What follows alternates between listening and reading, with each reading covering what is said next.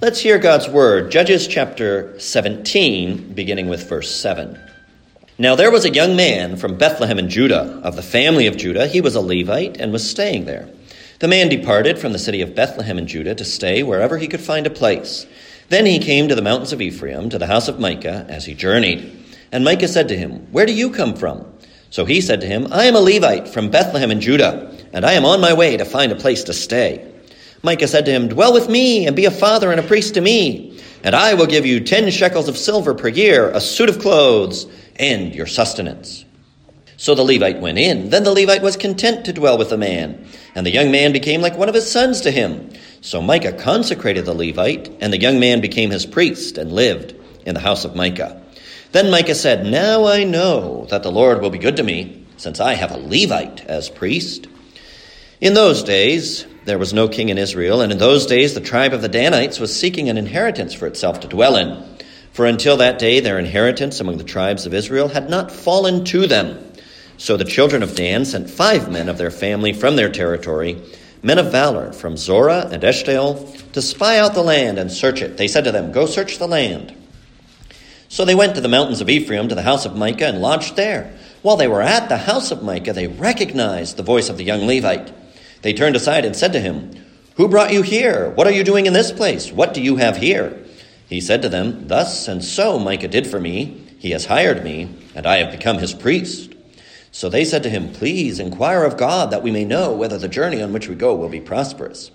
And the priest said to them, Go in peace. The presence of the Lord be with you on your way. And then we're going to skip over the part where they went and found Laish and went back and gave a good report of that to the rest of the tribe and motivated some people to set out on this conquest. Instead, we're going to jump down to verse 13. Now, this whole group of Danites, including the spies, are traveling northward. And they passed from there to the mountains of Ephraim and came to the house of Micah. Then the five men who had gone to spy out the country of Laish answered and said to their brethren, Do you know that there are in these houses an ephod, household idols, a carved image, and a molded image? Now therefore consider what you should do. So they turned aside there and came to the house of the young Levite man, to the house of Micah, and greeted him. The six hundred men, armed with their weapons of war, who were of the children of Dan, stood by the entrance of the gate. Then the five men who had gone to spy out the land went up. Entering there, they took the carved image, the ephod, the household idols, and the molded image. The priest stood at the entrance of the gate with the six hundred men who were armed with weapons of war. When these went into Micah's house and took the carved image, the ephod, the household idols, and the molded image, the priest said to them, What are you doing? And they said to him, Be quiet, put your hand over your mouth, and come with us, be a father and a priest to us. Is it better for you to be a priest to the household of one man, or that you be a priest to a tribe and a family in Israel? So the priest's heart was glad, and he took the ephod, the household idols, and the carved image, and took his place among the people. And then follows a confrontation with Micah, and eventually they send Micah away empty handed. They reach the city of Laish, they conquer it, they rename it. And then in verse 30, then the children of Dan set up for themselves the carved image, and Jonathan, the son of Gershom, the son of Manasseh, and his sons were priests to the tribe of Dan until the day of the captivity of the land. So they set up for themselves Micah's carved image which he made, all the time that the house of God was in Shiloh. Amen. We'll end our reading there at the end of Judges 18. Let's once again ask for God's help in prayer. Our gracious God and Heavenly Father, we ask that you would be with us now. Help us in the consideration of this portion of your word. Lord, we do need help to understand, to appreciate the lessons that arise from this narrative. But even more than help understanding, we need help receiving. We need help examining our own hearts, Lord, so that instead of taking the burden of this passage and applying it to others, we would apply it to ourselves. O oh Lord, in warning and in encouragement. Speak to us from your word this morning, we pray. In Jesus' name, amen. As we come to look at this story from the standpoint of the Levite, it maybe bears pointing out explicitly there are no good guys in this story.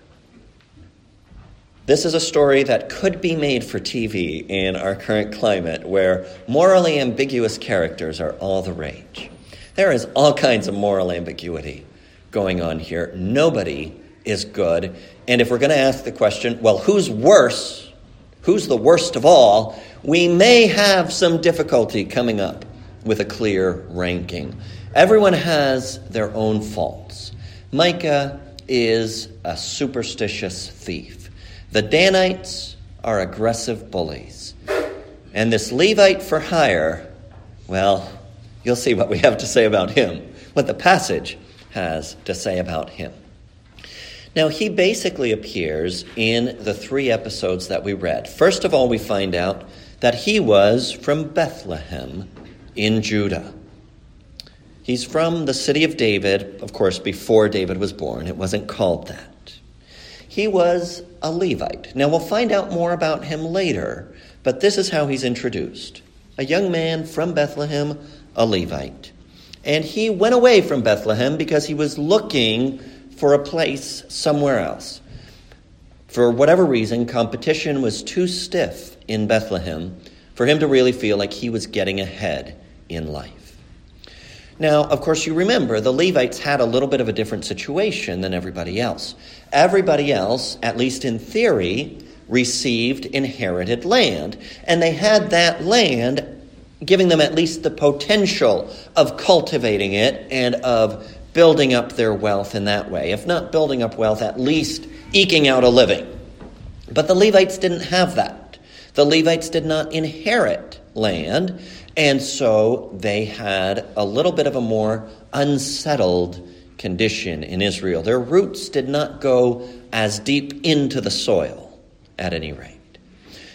So, what he did in moving away from Bethlehem was not necessarily wrong. It was very understandable at the very least. Well, he came up to where Micah was. They struck up an acquaintance, and he wound up settling down with Micah. There's, in terms of sermons, there's a famous sermon on this passage by a gentleman named Paris Reidhead called 10 Shekels and a Shirt. If you're interested, you can look it up on Sermon Audio, and you can be encouraged, you can be admonished. It's a very fiery sermon, shall we say. Ten shekels on a shirt. I'm not going to preach that sermon, but the gentleman there does make some very good points. He receives a warm welcome with Micah, and he's content to settle down there. He's supposed to be like a father to Micah, spiritually speaking, guiding his worship, teaching him the ways of the Lord. In fact, he becomes like a son to Micah. He's well treated, he's taken good care of where he is.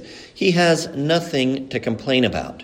He's given a decent annual salary. I don't know if we can say it's more than decent, but it's at least decent. His meals are taken care of. He has a place to live. He has clothing.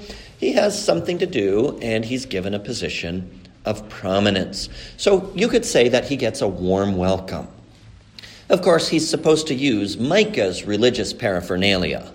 He's supposed to minister using Micah's worship dummies, the ephod, which that was a little questionable because the true priests were clothed with an ephod, but that had been made by divine design, and there was supposed to be some exclusivity to it. But then the teraphim, the household idols, the carved, the graven image, well, there's no excuse for those.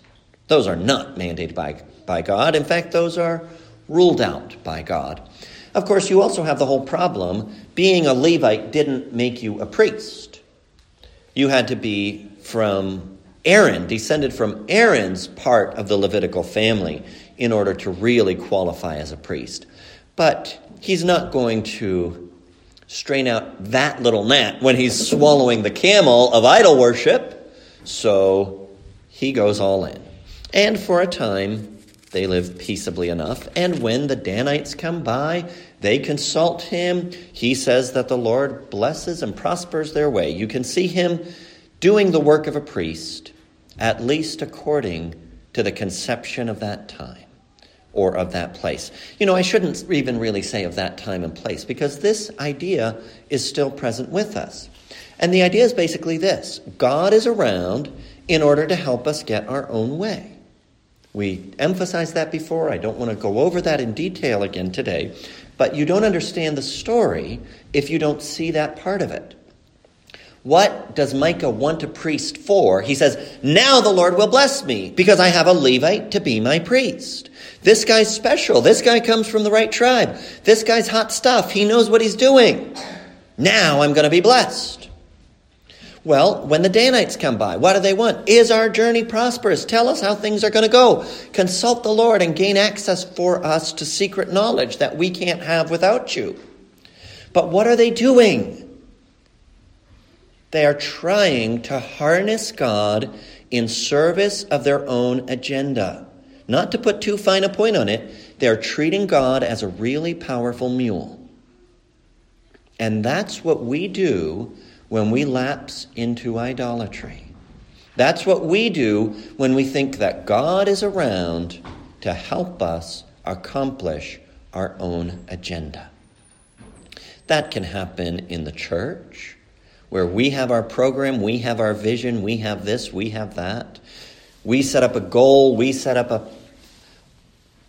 We need to find out what God's plan is and follow that.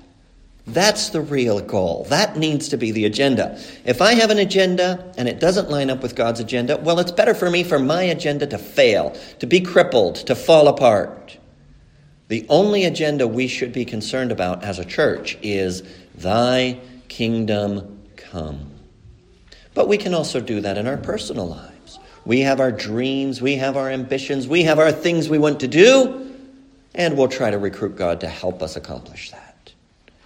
That's not serving the Lord. We saw this in our Sunday school from Philippians. Timothy did not seek his own.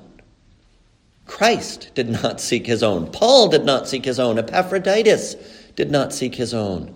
The attitude of the true Christian is not, how can I use God to help me get what I want? It's, speak, Lord, for your servant hears, as Samuel said. It's, here am I, Lord, send me, as Isaiah said. It's, Lord, what will you have me to do? As Paul said. That's the attitude. And that's something we should check our hearts on. What is our relationship to God? Is it, okay, I'm going to deal with God because He can really help me get ahead, or He can really be an obstacle? Or is it, speak, Lord, send me. What would you have me to do? If it's not that second part, then we need to repent. We need to repent for trying to impose our own agenda on God. Micah needed to repent. The Levite needed to repent. Now, the Levite is a religious professional. So, of course, anything I say about him, you're very welcome to take and apply to me. I'm also a religious professional, right? This is how I make my living, is by being a pastor. I don't mean to be a hypocrite. I don't mean to exempt myself. If I say something that is critical of the Levite and you think the same criticism applies to me, I invite you to come and tell me that.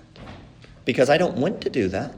But I'm also a sinner and I can lapse into things that are inappropriate. I can lose my way. I can forget what I'm supposed to be doing and get distracted with this, that, and the other thing. So this is an open invitation. If you see me reflected in the Levite, let me know. Well, the Levite is content to settle down. This is okay. But when the Danites come back through and they offer him, hey, you could be the priest of a whole tribe. You really want to waste your life ministering to one family when you could be helping a whole tribe? Well, then it says not just that he was content to dwell, his heart was glad. But I want you to think about the cost here for a moment. When he sees them stealing Micah's worship paraphernalia, he says, What are you doing? And they say, Be quiet, put your hand over your mouth. What is their idea of a priest? Well, their idea of a priest is somebody who helps them to get God's blessing. But notice what it is not. It is not somebody who says, What you're doing is wrong. It's not that, because they told him, You be quiet. You close your mouth. You better not speak to us. Now, this Levite accepted the call on those terms. So, if he had a hard time with that later on, well, that's, that's his fault. He signed up for it. But that is no way to treat your religious professional. In that context, it was a priest. In our context, it's a pastor. if the pastor is not allowed to point out sin, okay, then the congregation needs to change. Now, the pastor needs to point out sin, whether there's going to be consequences for it or not. Are there going to be hurt feelings? Might giving dip? Might people leave the church? Well, yeah, all of those things do happen and have happened. Might the pastor get fired? Yes, that also happens. Might you find yourself out on your ear without a way to make a living? Yes. If you're in it for yourself, if you're like this Levite, I need a place for me, well, then you'll trim your sails. You'll hold your tongue. You won't speak up about crying abuses. But if you're in it for the money, what are you thinking? Find a different line of work. Pastors ought to rebuke. Paul says that to Timothy reprove, rebuke, exhort with all authority and teaching. Now, he calls on Timothy to be long suffering, he calls on him to be gentle, he tells him not to fight, not to strive, but he also says reprove, rebuke, exhort with all authority and doctrine. Now, the doctrine part is teaching, you're explaining. You can't just say, that's wrong, you got to cut that out. You have to tell people why it's wrong. You have to go into detail. You have to show them from Scripture. Because your conscience is not bound to my word. If you're a Christian, your conscience is bound to the Word of God. And so you do need to be shown out of Scripture why this or that or the other thing is wrong. But the call is there reprove, rebuke, exhort.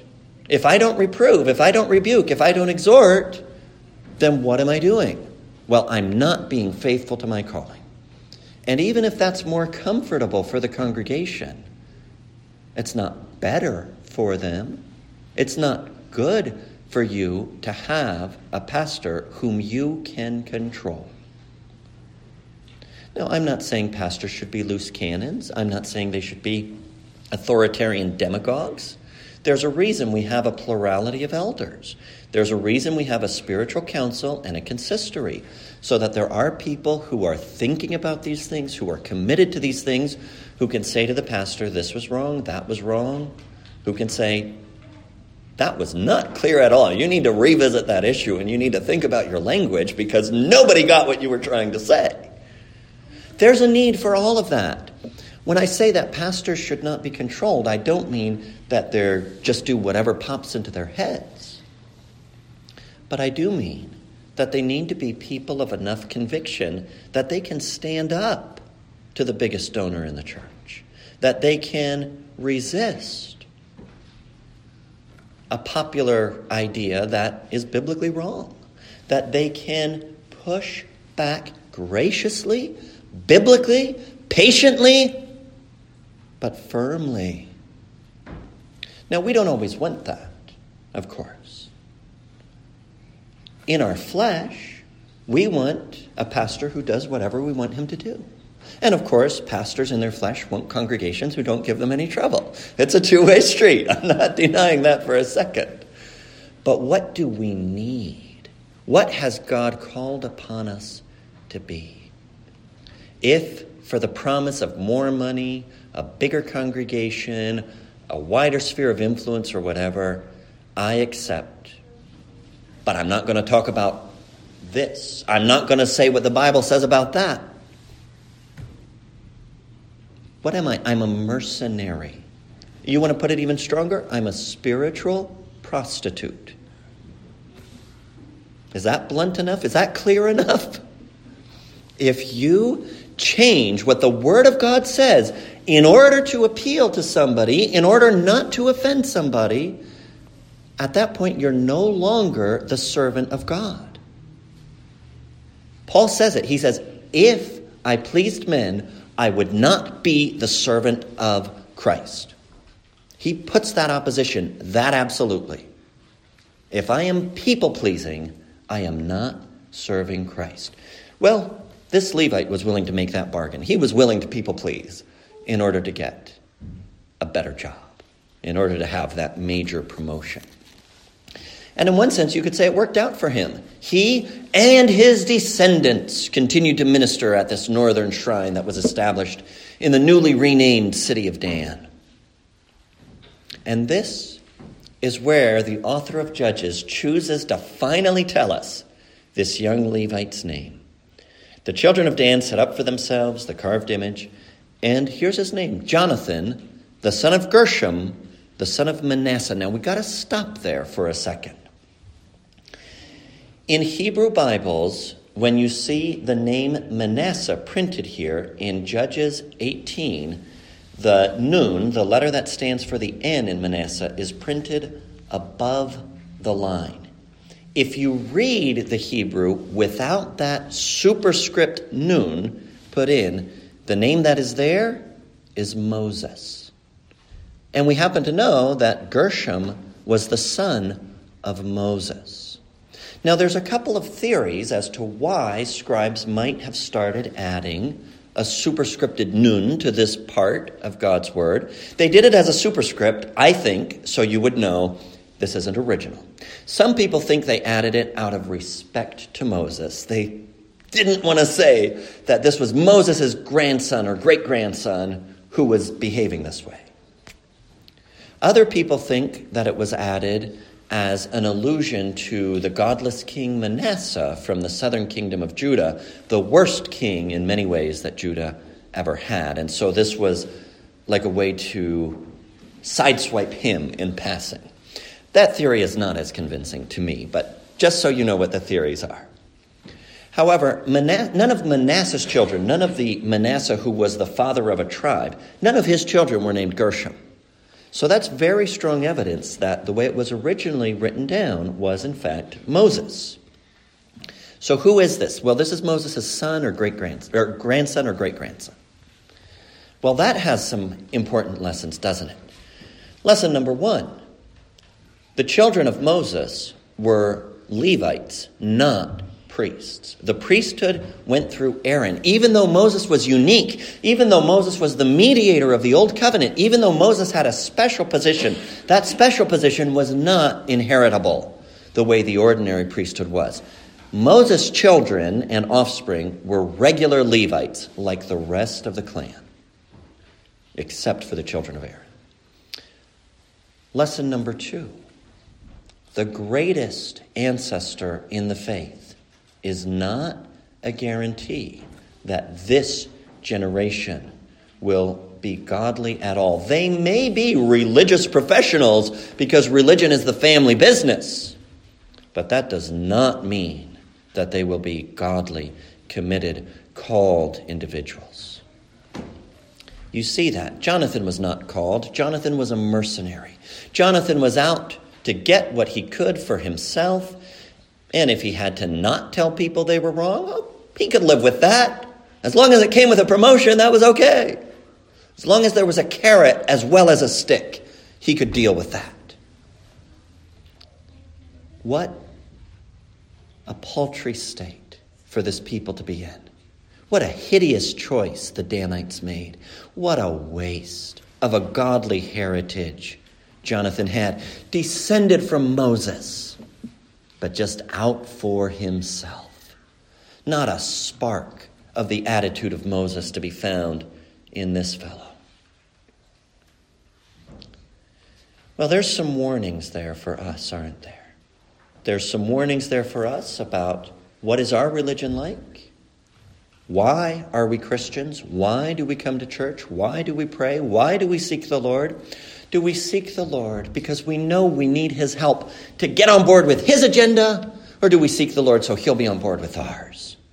It can be a subtle difference in how it shows up in practice, but it's a difference that makes all the difference. It's a huge difference in the heart. How do you approach your pastor? And I know this is a little awkward because I'm your pastor and I'm asking you this question. But do you want me not to rebuke? Do you want me not to reprove? Do you want me not to exhort? I don't think I can do that. On the other hand, pray for me, because that's not easy.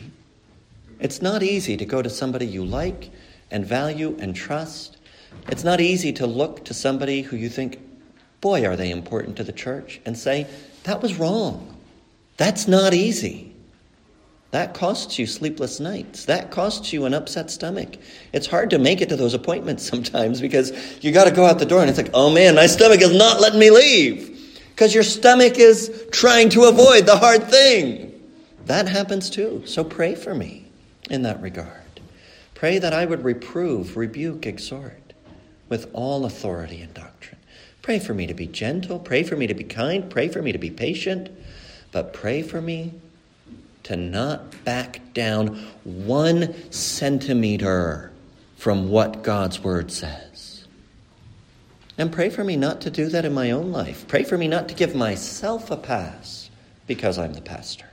That also happens. This is my whole life. I can afford a little indulgence here or there or something. Yeah, it doesn't work that way. But we need help to remember that.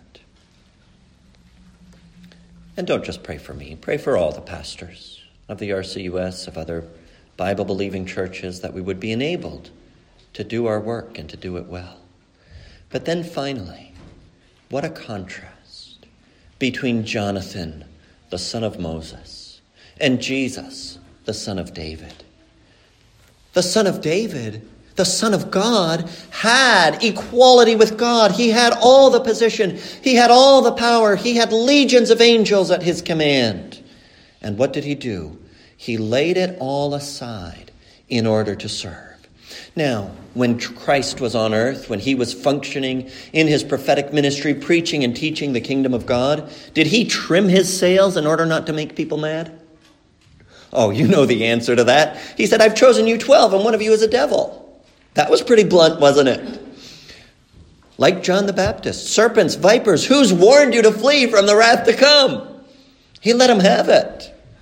He told them, He said, You're seeking me not because you want eternal life, but because your bellies were filled with the loaves. He offended so many people that everybody started to abandon him in droves, and he had to say to the disciples, Are you also going to go away? He was the perfect prophet who trimmed his sails for no one at all, who purely spoke the Word of God in its fullness, in its completeness. But he was also the one who did not seek his own. For your sake, he was delivered up. For your sake, he humbled or emptied himself, made himself of no reputation, took upon him the form of a servant, and then was even humbled to the death of the cross. Oh, he was not in it for what he could get, he was in it for what he could give. You know the grace of the Lord Jesus, that though he was rich, yet for our sakes he was made poor, that we through his poverty might be made rich. Just the opposite of Jonathan. Well, look to this Lord Jesus to forgive you for where you fall short, to help you to grow in seeking the Lord for his sake and not for your own agenda. Amen.